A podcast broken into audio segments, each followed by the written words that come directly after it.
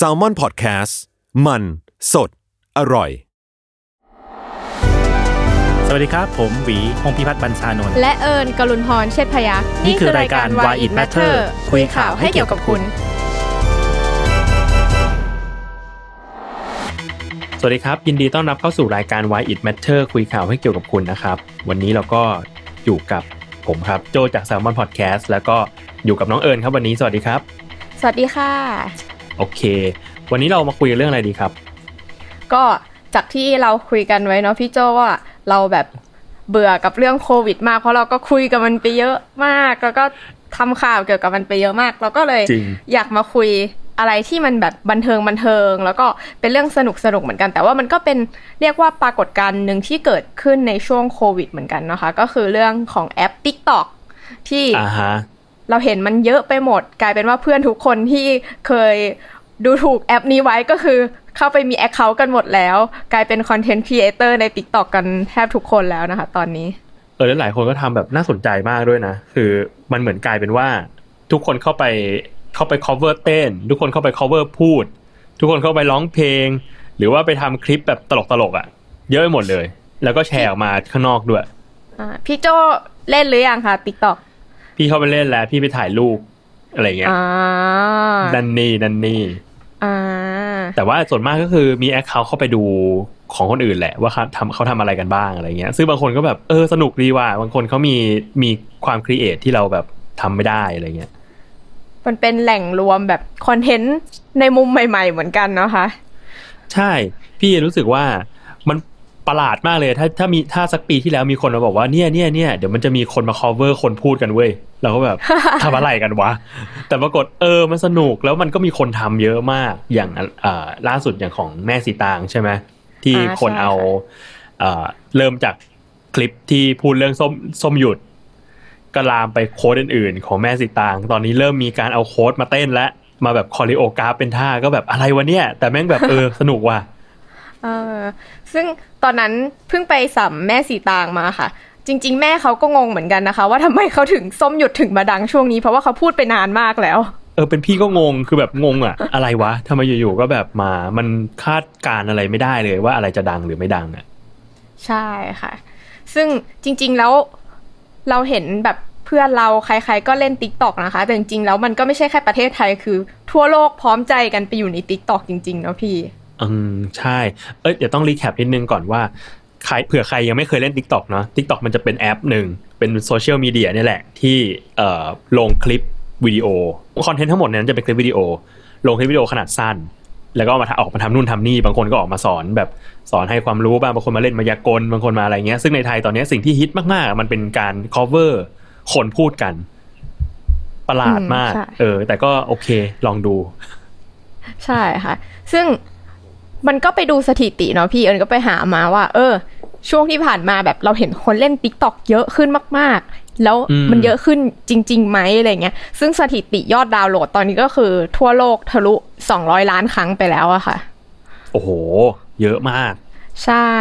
ทั้งของ Android เองทั้งของ iOS เองก็คือ5เดือนก่อนเนี่ยยอดดาวน์โหลดจะอยู่ที่ 1,500 ล้านก็เรียกได้ว่าช่วงแบบต้นปีเนี้ยค่ะก็คือเพิ่มขึ้นมาอีก500ล้านครั้งเลยค่ะพอไปดูแบบช่วงไตรมาสแรกของ TikTok ก็คือ3เดือนแรกเนาะค่ะแล้วก็เทียบกับแบบปลายปีที่แล้วอะค่ะก็คือยอดดาวน์โหลดนี่คือมันเพิ่มขึ้นมาแบบคูณ2อะค่ะคือช่วงปลายปีมันยอดดาวน์โหลดประมาณเกือบ200ล้านครั้งอะไรอย่างเงี้ยค่ะแต่พอไตรมาสแรกเนี่ยคือถูกดาวน์โหลดไป300กว่าล้านครั้งโหลดกันก้าวกระโดดมากเลยช่วงเร็วๆเนี้ยที่ผ่านมาใช่ๆค่ะแล้วก็มันก็เลยกลายเป็นแอปที่ไม่ใช่ของ Facebook อะค่ะที่มาแรงมากๆเพราะว่าอย่างแอปอื่นๆพวกแบบ WhatsApp พวก Instagram อะไรมันกลายเป็นของ Facebook ไปหมดแล้วใช่ไหมคะก็ยังมี TikTok เนี่ยแหละค่ะที่แบบไม่ใช่ของ Facebook ที่มาตีกันได้คนก็ไปใช้เวลาอยู่ใน TikTok กันเยอะใช่ค่ะซึ่งแบบเขาก็รู้ว่ารายได้มันก็เพิ่มขึ้นด้วยพอมีคนดาวน์โหลดเยอะขึ้นก็คือมีรายได้เป็นแบบ400กว่าล้านดอลลาร์แล้วตอนนี้ซึ่งแบบพอไปเทียบเมื่อ5เดือนก่อนนะพี่มันรายได้มันอยู่ที่ประมาณ175เองอะแต่ตอนนี้มันขึ้นเป็น450ล้านขึ้นไปเยอะมากหลายเท่าใช่ค่ะใช่เรียกได้ว่าแบบ ตัวแอปเองอ่ะก็น่าจะทำเงินได้เยอะมากแล้วก็คนที่ไปอยู่ในแอปเองอ่ะก็เป็นคนที่พอกลายเป็นคอนเทนต์ครีเอเตอร์เนาะพี่ก็น่าจะทำเงินกันได้เยอะมากเหมือนกันมันเหมือนกลายเป็นอีกแพลตฟอร์มนึงที่สามารถเรียกลูกค้าได้อ๋อนี่เรามีคอนเทนต์อีกแพลตฟอร์มนึงที่เราก็จะมีลีลาอีกแบบนึงนะอะไรเงี้ยถ้าอยากได้มาลง TikTok ก็มีการจ้างกันได้อะไรเงี้ยใช่ใช่ค่ะแล้วก็เหมือนเดี๋ยวนี้พวกแบบแบรนด์บริษัทต่างๆเขาก็เริ่มเปลี่ยนจากการแบบจ้างอินฟลูเอนเซอร์ที่แบบระดับใหญ่ๆมาเป็นแบบไมโครอินฟลูเอนเซอร์เยอะขึ้นเนาะพี่ TikTok เนี่ยมันก็เลยกลายเป็นแหล่งแบบโอ้โหที่ทำเงินได้ในระดับหนึ่งเหมือนกันนะคะซึ่งเอิญได้ลองเล่นไหมของ TikTok ยังไม่ได้เล่นแต่ว่าชอบเข้าไปดูเหมือนกันค่ะสายส่องว่าทำอะไรกันเนี่ยใช่จริงๆเราก็ไม่เคยคิดว่าเราแบบจะเล่น TikTok เลยเนาะพี่แบบตัวเองอะแต่แบบสุดท้ายแล้วเราก็เล่นเพราะว่าแบบพวกดาราที่เราชอบแบบศิลปินเกาหลีมันไปอยู่ใน TikTok กันหมดแล้วทุกคนต้องมี account TikTok อ่ะตอนเนี้ยมันกลายเป็นว่ามันมามากเลยอ่ะแล้วก็จริงๆ TikTok มันมีหลายสายเนาะอย่างพี่โจชอบดูแนวไหนพี่จริงๆตอนนี้พี่ยังดูแค่ของรอบวงเพื่อนๆอยู่เลยยังไม่ได้ออกไปไกลมากแต่ว่ามันจะมีแบบของต่างประเทศที่ดูก็จะมีคนนึงเอาอะไรนะเป็นวงดนตรีแล้วก็เอาขวดใส่น้ำมาเป่าให้เป็นเสียงดูแล้วเหมือนกันอันนั้นแล้วแบบสนุกมากเลยถึงกับ follow แล้วก็ไปดูคลิปอื่นๆเขาแบบบ้าบอมากตั้งขวดเป็น10เลยแล้วก็เล่นโน้ตไปเป็นเพลงอะไรเงี้ยก็มีแบบหลายแนวนะพี่อย่างอันนี้ก็เป็นแบบแนวโชว์ความสามารถบางคนเป็นแนวเต้นแนวร้องแนวแสดงละครหมาแมวก็คนตามเยอะเหมือนกันนะคะใน TikTok อีก account นึงที่เพิ่งตามไปคือพี่ปาล์ม Instinct แกมาสอนภาษาญี่ปุ่นใช่ค่ะคือพี่สอนอะไรก็ใช่คือพี่ปาล์มแกไปอยู่ญี่ปุ่นมานานมากตั้งแต่เด็กอะไรเงี้ยแกก็เชี่ยวภาษาญี่ปุ่นพอเปิด TikTok ปรากฏว่าแกมาสอนภาษาญี่ปุ่นมาสอนว่าแบบเด็กญี่ปุ่นด่ากันยังไงอะไรเงี้ยซึ่งสนุกมากแกก็มาบอกว่าเนี่ยมันมีคำที่เด็กญี่ปุ่นใช้ด่ากันซึ่งจำไม่ได้แล้วว่าภาษาญี่ปุ่นว่ายังไงแต่แปลเป็นไทยว่าแม่แกสะดือจุนอะไรเงี้ยเราก็รู้สึกว่าแบบโอเค TikTok มันก็มีการให้ความรู้เหมือนกันหรือว่าครูทอมคำไทยก็มาสอนภาษาไทยอะไรเงี้ยเยอะใช่เมื่อกี้ไล่ดูเหมือนกันก็แบบสอนลงทุนธุรกิจอะไรเงี้ยก็อยู่ใน TikTok ได้ก็มีใช่ๆๆงงมากแต่ก็มันต่างกับตอนช่วงแรกๆที่เรารู้สึกกับ TikTok เยอะใช่ค่ะอย่างช่วงแรกๆมันเราจะรู้สึกว่าคนที่เล่นมันไม่ได้มีวุฒิภาวะมากมันเป็นแอปเด็กๆอะไรเงี้ยคอนเทนต์ที่จะตามก็ไม่ใช่แนวเรานะคะใช่ๆพออันนี้ก็เลยรู้สึกว่ามันหลากหลายมากขึ้นมีคนเข้ามาเล่นมากขึ้นใช่ค่ะซึ่งในทั่วโลกนะพี่จริงๆประเทศไทยยอดดาวน์โหลดก็ค่อนข้างมาแรงเหมือนกันเห็นว่าช่วงต้นปีเขาก็บอกว่าแบบในไทยอ่ะถ้าเทียบปี2019กับ2018คือ2019เราโตขึ้นมา 100% เลยในตลาด TikTok โอ้โหใหญ่มากแล้วก็แบบติดท็อปแบบในอาเซียนเหมือนกันคือตอนเนี้ยTikTok กำลังมาแรงมากในแบบประเทศนั้นพี่โจคิดว่าประเทศอะไรคะเกาหลีเดาไม่ใช่ค่ะคือประเทศอินเดียค่ะถามจริงอินเดียใช่พี่ตอนนี้คือยอดดาวน์โหลดในอินเดียคือ 30% น่ะของทั้งหมดโหของไอ้400กว่าล้านดาวน์โหลดนั่นนะแล้วคือแบบเมื่อกี้เข้าไปดูสเกาต์ดูอินเดียเหมือนกันพี่เขาแบบก็มีคอนเทนต์แบบเต้นเพลงอินเดียพวกบอลิวูดอะไรอย่างเงี้ยน่าจะมันใช่ใช่ก็เลยแบบพอจะเก็ตว่าคนอินเดียก็เป็นคนประเทศที่ตามอะไรไวรัลเหมือนกันเนาะแต่อินเดียเขาขึ้นชื่อเรื่องเทคโนโลยีอยู่แล้วเหมือนกันนะเขาน่าจะแบบพอจะเก็ตเรื่องของเนี่ยเล่น TikTok เล่นโซเชียลมีเดียใหม่ๆอยู่ใช่ก็คืออินเดียตอนนี้ก็มาแรงเหมือนกันแล้วก็ไปดูพวกแบบยอด follower ที่เยอะที่สุดในโลกกันมาส่วนใหญ่ก็คือ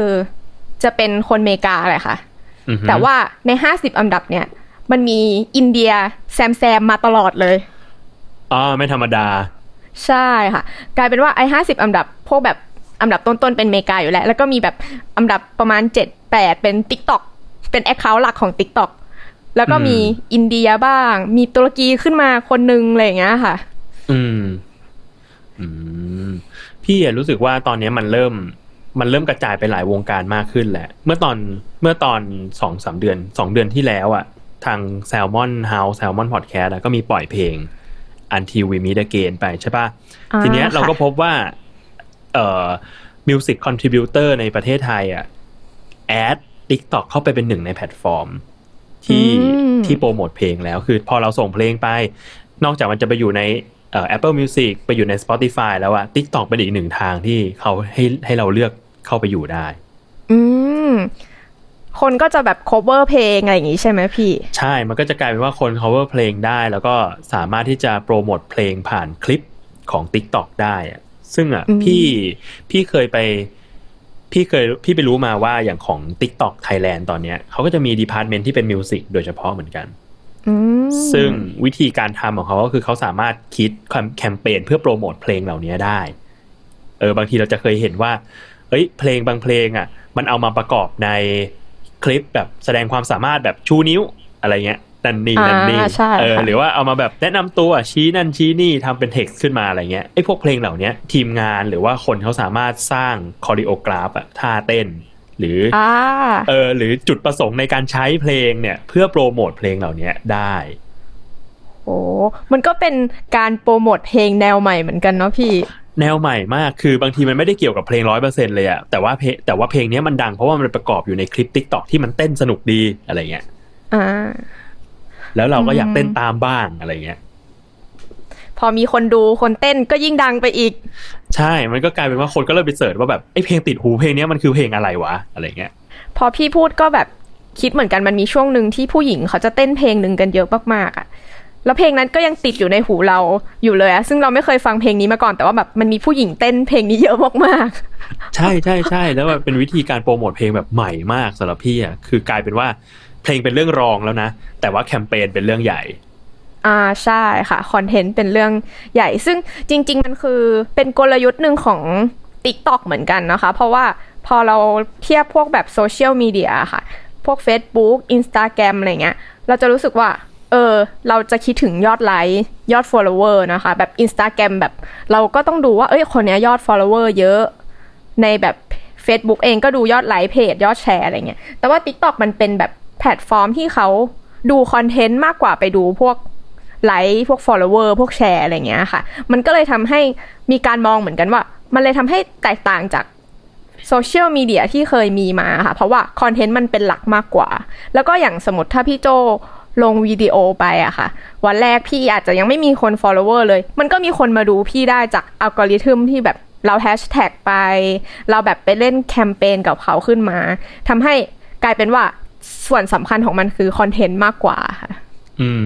เห็น Matter ก็มี TikTok ใช่ไหมใช่ค่ะคอนเทนต์ไหนไปมั่งโห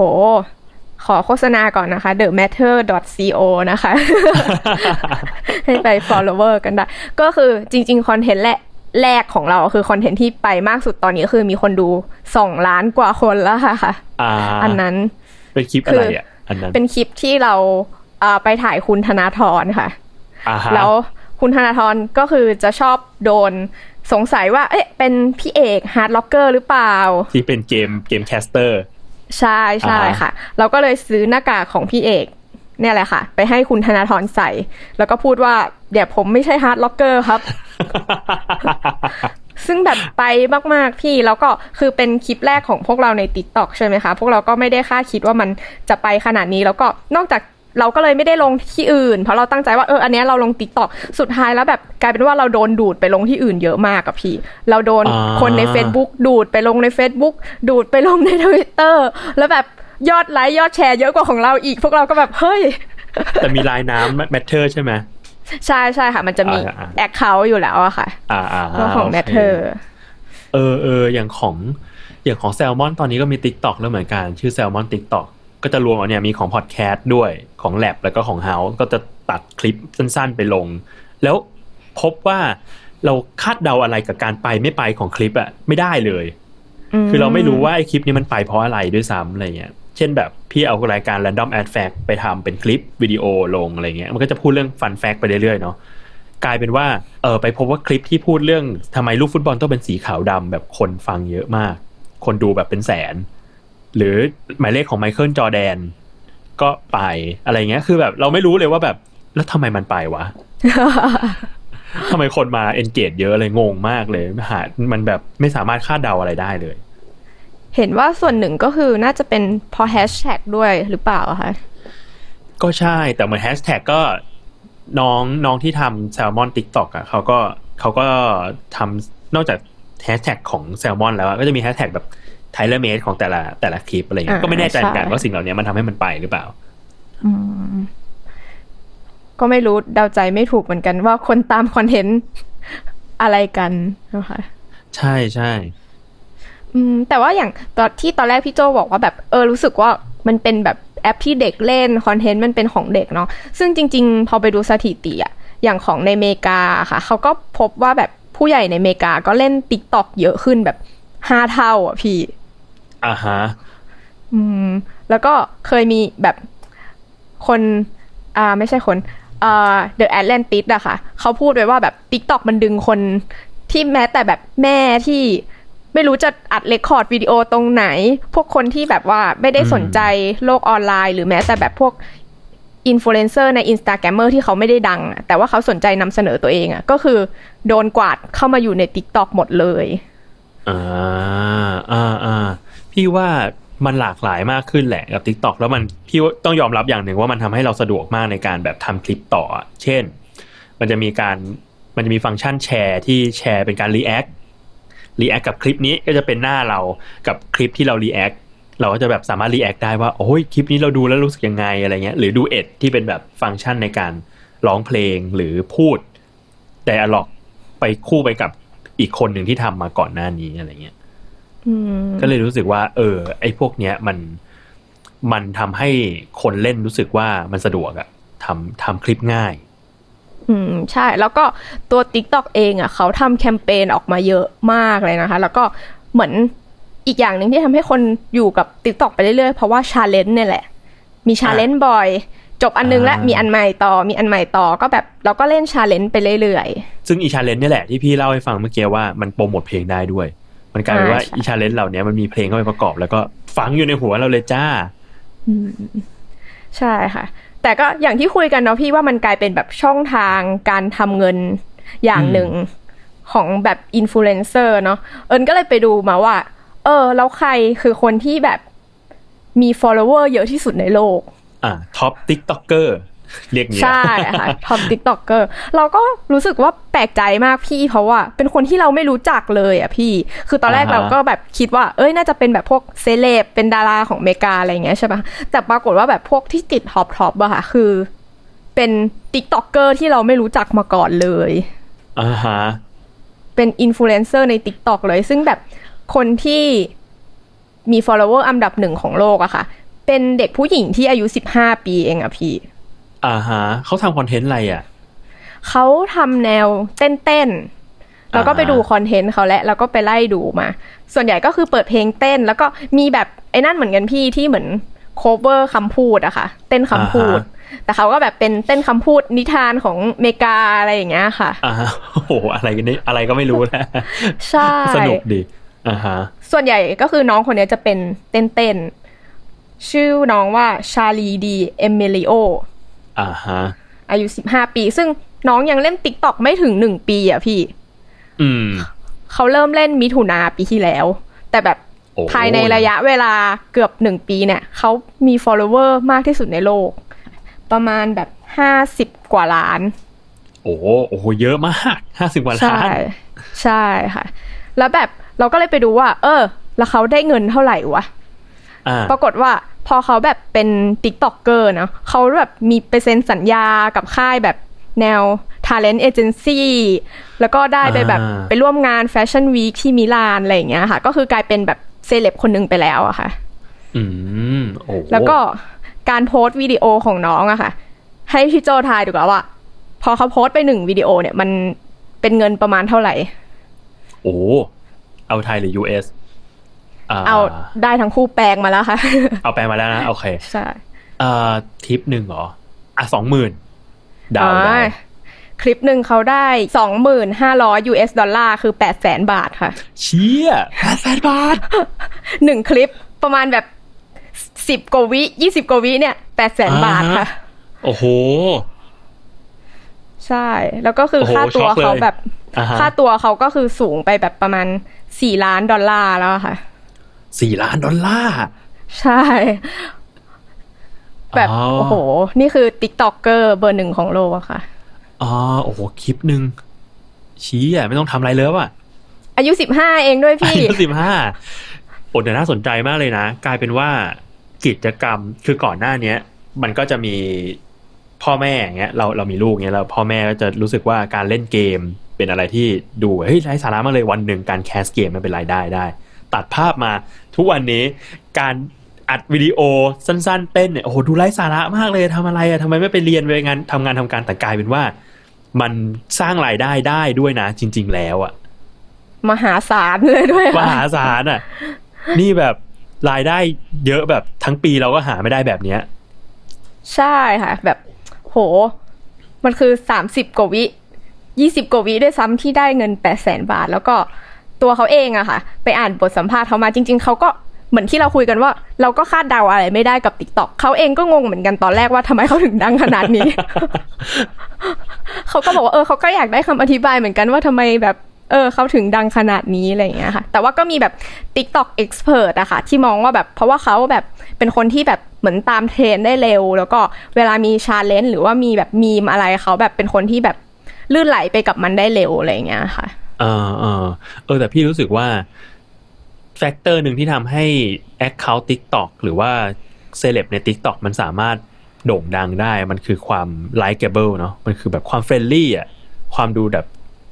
ชอบง่ายอ่ะคนนี้ดูแบบเอ้ยดูได้เรื่อยๆดูแล้วไม่รู้สึกอคติด้วยอะไรเงี้ยแล้วเราก็อยากติดตามเขาใช่ค่ะซึ่งจริงๆแบบใน TikTok อ่ะมันกลายเป็นตลาดแบบตลาดงานที่ซึ่งน้องคนนี้ค่ะที่เป็นเบอร์1ของโลกอ่ะเขาก็มีแก๊งชื่อว่าแก๊ง The Hype House อ่ะค่ะซึ่งแก๊งเนี้ยก็เป็นแบบแก๊งที่รวมตัวพวกเซเลบ TikTok เนี่ยแหละค่ะแล้วก็ไอ้ Hype House เนี่ยค่ะเขาก็คือ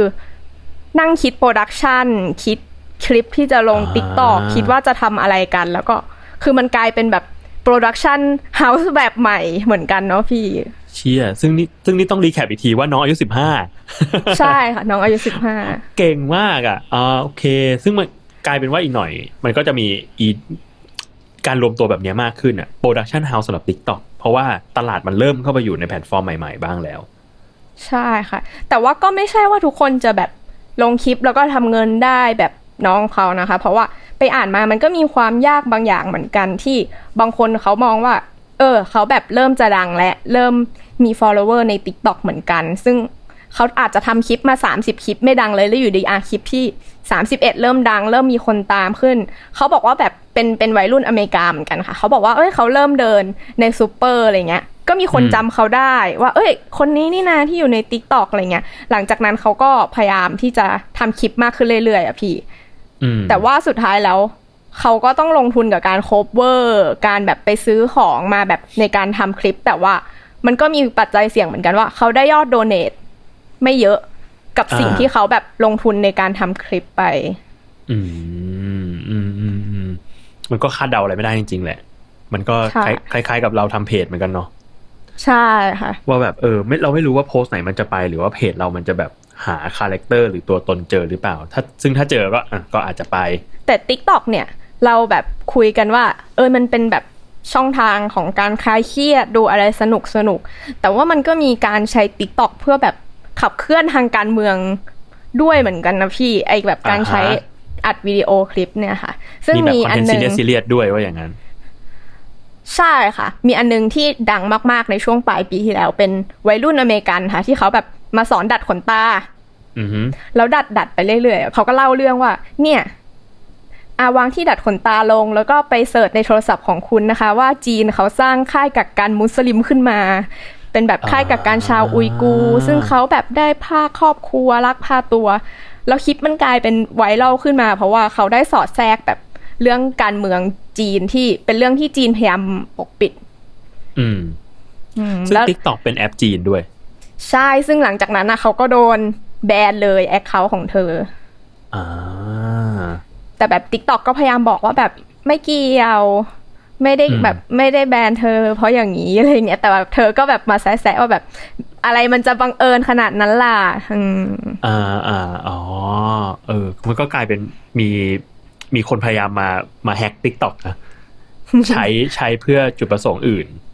ใช่ค่ะอย่างตอนนี้เองอะค่ะในกลุ่มBlack Lives Matter อะค่ะหรือว่าคนผิวสีในอเมริกันก็มีข่าวว่าใช้ TikTok เหมือนกันในการรณรงค์เพราะเขาบอกว่าเขาโดน TikTok แบนคอนเทนต์บางอย่างโดนสกัดคอนเทนต์บางอย่างเขาก็แบบปลุกระดมใน TikTok เหมือนกันใช้เป็นช่องทางที่ต่อต้าน TikTok เองอีกทีนึงโอเคอ่ะมันก็มีคอนเทนต์แบบหลากหลายมากขึ้นแล้วเนาะแล้วก็มันก็เริ่มมีคนใช้เพื่อเคลื่อนไหวทางอุดมการณ์ทางการเมืองมากขึ้นแล้วด้วยใช่ค่ะแต่อย่างที่เราเคยคุยกันไป2เทปก่อนเนาะพี่ว่าจีนอเมริกาเขาแบบมีสงครามข้อมูลยังทะเลาะกันอยู่อะไรเงี้ยซึ่งตัวแอปเนี้ยค่ะมันก็เป็นอย่างหนึ่งที่เขาก็ทะเลาะกันเหมือนกันเนาะพี่ด้วยความที่มันเป็นแอปของจีนแล้วมันแมสมากๆในอเมริกาค่ะมันก็จะมีแบบคนพวกสสอเมริกาบางกลุ่มหรือว่าแม้แต่แบบกองทัพสหรัฐของสหรัฐที่ออกมาบอกว่าแบบไม่ให้ทหารดาวน์โหลดแอป TikTok ในมือถือเด็ดขาดเพราะว่าเดี๋ยวจะโดนดูดข้อมูลกังวลเรื่อง privacy ต่างๆอะไรเงี้ยมันก็มีประเด็นที่กังวลว่าTikTok มันเป็นของจีนแล้วมันน่าเชื่อถือแค่ไหนมันมีการเซ็นเซอร์เนื้อหาที่แบบโจมตีจีนหรือเปล่าหรือว่าเขาบอกว่าแบบอย่างช่วงที่ตอนประท้วงฮ่องกงอะค่ะก็จะเห็นว่าเนื้อหาพวกเนี้ยไม่มีเลยแบบมีน้อยมากใน TikTok แบบโดนเซ็นเซอร์หรือเปล่านะอะไรเงี้ยค่ะน่าจับตามองเหมือนกันนะคือรู้สึกว่าพอ TikTok มันเป็นแอปแล้วก็มาจากจีนเงี้ยไม่แน่ใจว่ามันถูกสอดส่องการทำงานแค่ไหนหรือว่าตัวแอปเองอ่ะมีอิสรภาพในการดูแลคอนเทนต์แค่ไหนอ่ะใช่ค่ะจริงๆผู้บริหารเขาก็ออกมาพูดนะคะว่าแบบเขาแบบเป็นอิสระจากรัฐบาลจีนนะเขาไม่ให้รัฐบาลจีนเก็บข้อมูลหรอกแต่ว่าแบบสิ่งที่มันเห็นสิ่งที่แบบโดนบล็อกอะไรเงี้ยบางอย่างมันก็จริงหรอมันก็ดูมีการสกัดคอนเทนต์บางอย่างอยู่นะอะไรเงี้ยค่ะคือรู้สึกว่าสุดท้ายแล้วเขาอาจจะไม่ได้โดนเก็บข้อมูลโดยรัฐบาลจีนนะแต่ว่าอาจจะต้องยอมรับว่าหลายๆข่าวที่ออกมาก่อนหน้านี้อาจจะทำให้ TikTok ดูว่าอยู่ภายใต้การสอดส่องของรัฐบาลเหมือนกันคอนเทนต์อะไรที่ดูเป็นการให้ความเห็นด้านลบกับทางรัฐบาลจีนก็อาจจะโดนเก็บได้ง่ายกว่าไม่แน่ใจเหมือนกันเพราะรู้สึกว่ามันก็มีหลักฐานมาแบบนั้นใช่แต่ว่าถึงยังไงทุกคนก็เล่น TikTok กันนะคะตอนนี้ใช่พี่ก็เลยรู้สึกว่าพอมันมีแพลตฟอร์มขึ้นมาแล้วอ่ะก็เรียกไม่ได้ที่มันจะมีคอนเทนต์หลากหลายมากๆเนาะอย่าง Facebook ทุกวันนี้ก็แบบโอ้โหคอนเทนต์อะไรก็ไม่รู้เยอะแยะไปหมดเราก็มาทะเลาะกันใน Facebook นั่นนี่สร้างกลุ่มสร้างเพจอะไรกันขึ้นมาส่วน TikTok เองอ่ะมันกำลังเริ่ม rising ขึ้นมามันกำลังแบบเริ่มโด่งดังขึ้นมาตอนนี้คอนเทนต์มันก็เรียกว่าหลากหลายมากขึ้นมากๆอ่ะพี่ว่าอันเนี้ยก็จะเป็น challenge นึงของทางทีมงาน TikTok เหมือนกันว่าจะดูแลสอดส่องยังไง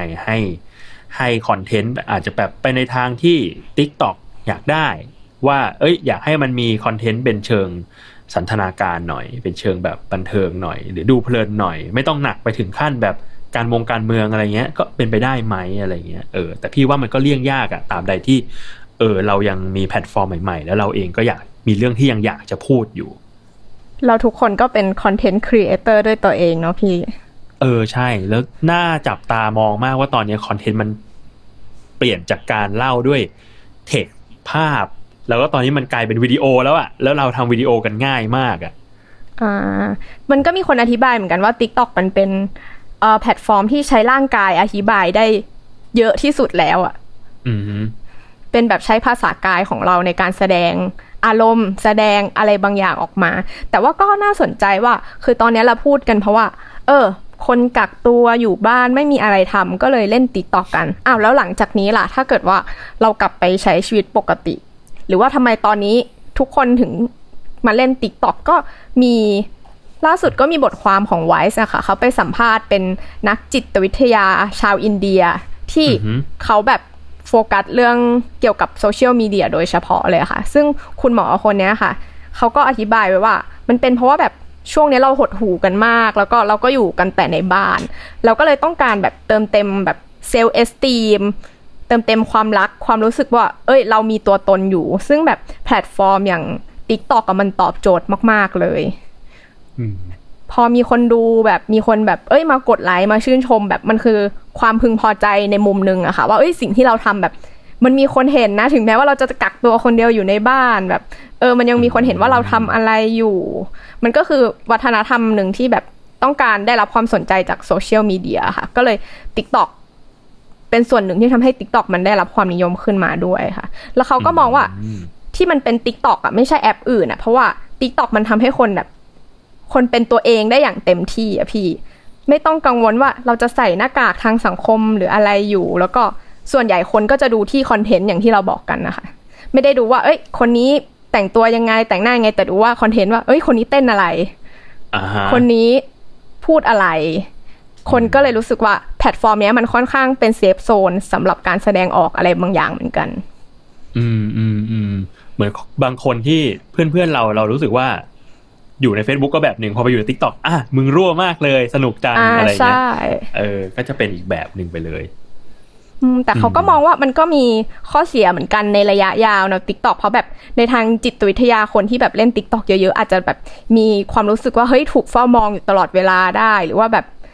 การสื่อสารบางอย่างต้องแบบระวังอะไรอย่างเงี้ยเพราะว่าเราอยู่กับกล้องกับการถ่ายวิดีโอจนชินอะไรเงี้ยค่ะก็เล่นแต่พอดีแล้วกันเนาะ TikTok ใช่ยิ่งเดี๋ยวหลังจากนี้พอหลังกักตัวอย่างที่เอิญบอกแหละว่าก็จับตาดูกันว่า TikTok มันจะยังบูมอยู่ไหมตอนนี้คนแบบคนอยู่บ้านหลายคนอยู่บ้านหลายคนมีเวลามากพอที่จะเล่น TikTok พี่ว่าแล้วพี่เคยลองทำ TikTok อยู่ 2-3 คลิปแล้วพบว่าถ้าสมมติว่าเราแบบไม่คิดอะไรมากอ่ะเราถ่ายไปอ่ะมันก็ใช้เวลาไม่นานหรอกแต่ถ้าจะทำคลิป TikTok ดีๆอ่ะมันเทคไทม์นะต้องถ่ายแบบหลายช็อตเวลามาลงใน TikTok อะไรเงี้ยเลยคิดว่าเดี๋ยวลองดูว่าหลังกักตัวผ่านพ้นไปแล้วอะ TikTok มันจะยังบูมอยู่หรือเปล่ามันก็เป็นแบบเรียกว่าพฤติกรรมของคนก็อย่างหนึ่งเนาะพี่ว่าเราจะมีเวลาว่างกับมันต่อไปไหมแต่ว่าในแบบในมุมกลยุทธ์ของยุทธศาสตร์พี่เนี่ยล่าสุดเลย TikTok เขาเพิ่งเปลี่ยน CEO แล้วเอิญก็ว่ามันค่อนข้างน่าสนใจมากพี่เพราะว่า CEO คนนี้เป็นชาวอเมริกันไม่ใช่ชาวจีนมันก็มีการมองว่าเอ้ย TikTok มันจะลดความเป็นจีนน้อยลงเพิ่มความเป็นอเมริกันมากขึ้นแล้วก็ตัว CEO คนใหม่นี่เองอ่ะก็น่าสนใจพี่เพราะว่าเขาเป็น Head ของสตรีมมิ่งของ Disney มาก่อนซึ่งแบบตอนที่อยู่ Disney อ่ะเขาก็สร้างผลงานเยอะมากพี่ในการแบบไปซื้อพวกแบบเจรจาซื้อพวก Lucasfilm Marvel Studio พวกแบบ 21st Century Fox อะไรอย่างเงี้ยค่ะคือผลงานเขาแบบน่าสนใจมากมันก็เลยแบบเป็นที่น่าจับตามองมากว่าพอเขามาอยู่ TikTok แล้วเนี่ย TikTok มันจะแบบมันจะเป็นยังไงใช่ค่ะน่าสนใจแล้วเดี๋ยวรอดู move ใหม่ๆของทาง TikTok เนาะแต่ตอนนี้ก็คิดว่าเราก็ enjoy กับการดูคนอื่น cover พูด cover เต้นกันได้ในช่วงนี้สนุกมากได้เห็นเพื่อนทำอะไรรั่วๆเพิ่มขึ้นเยอะมากทำอาหารบ้างสอนภาษาบ้างจริง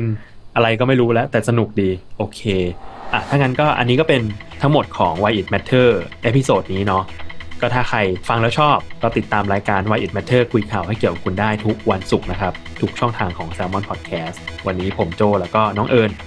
ลาไปก่อนสวัสดีครับสวัสดีค่ะ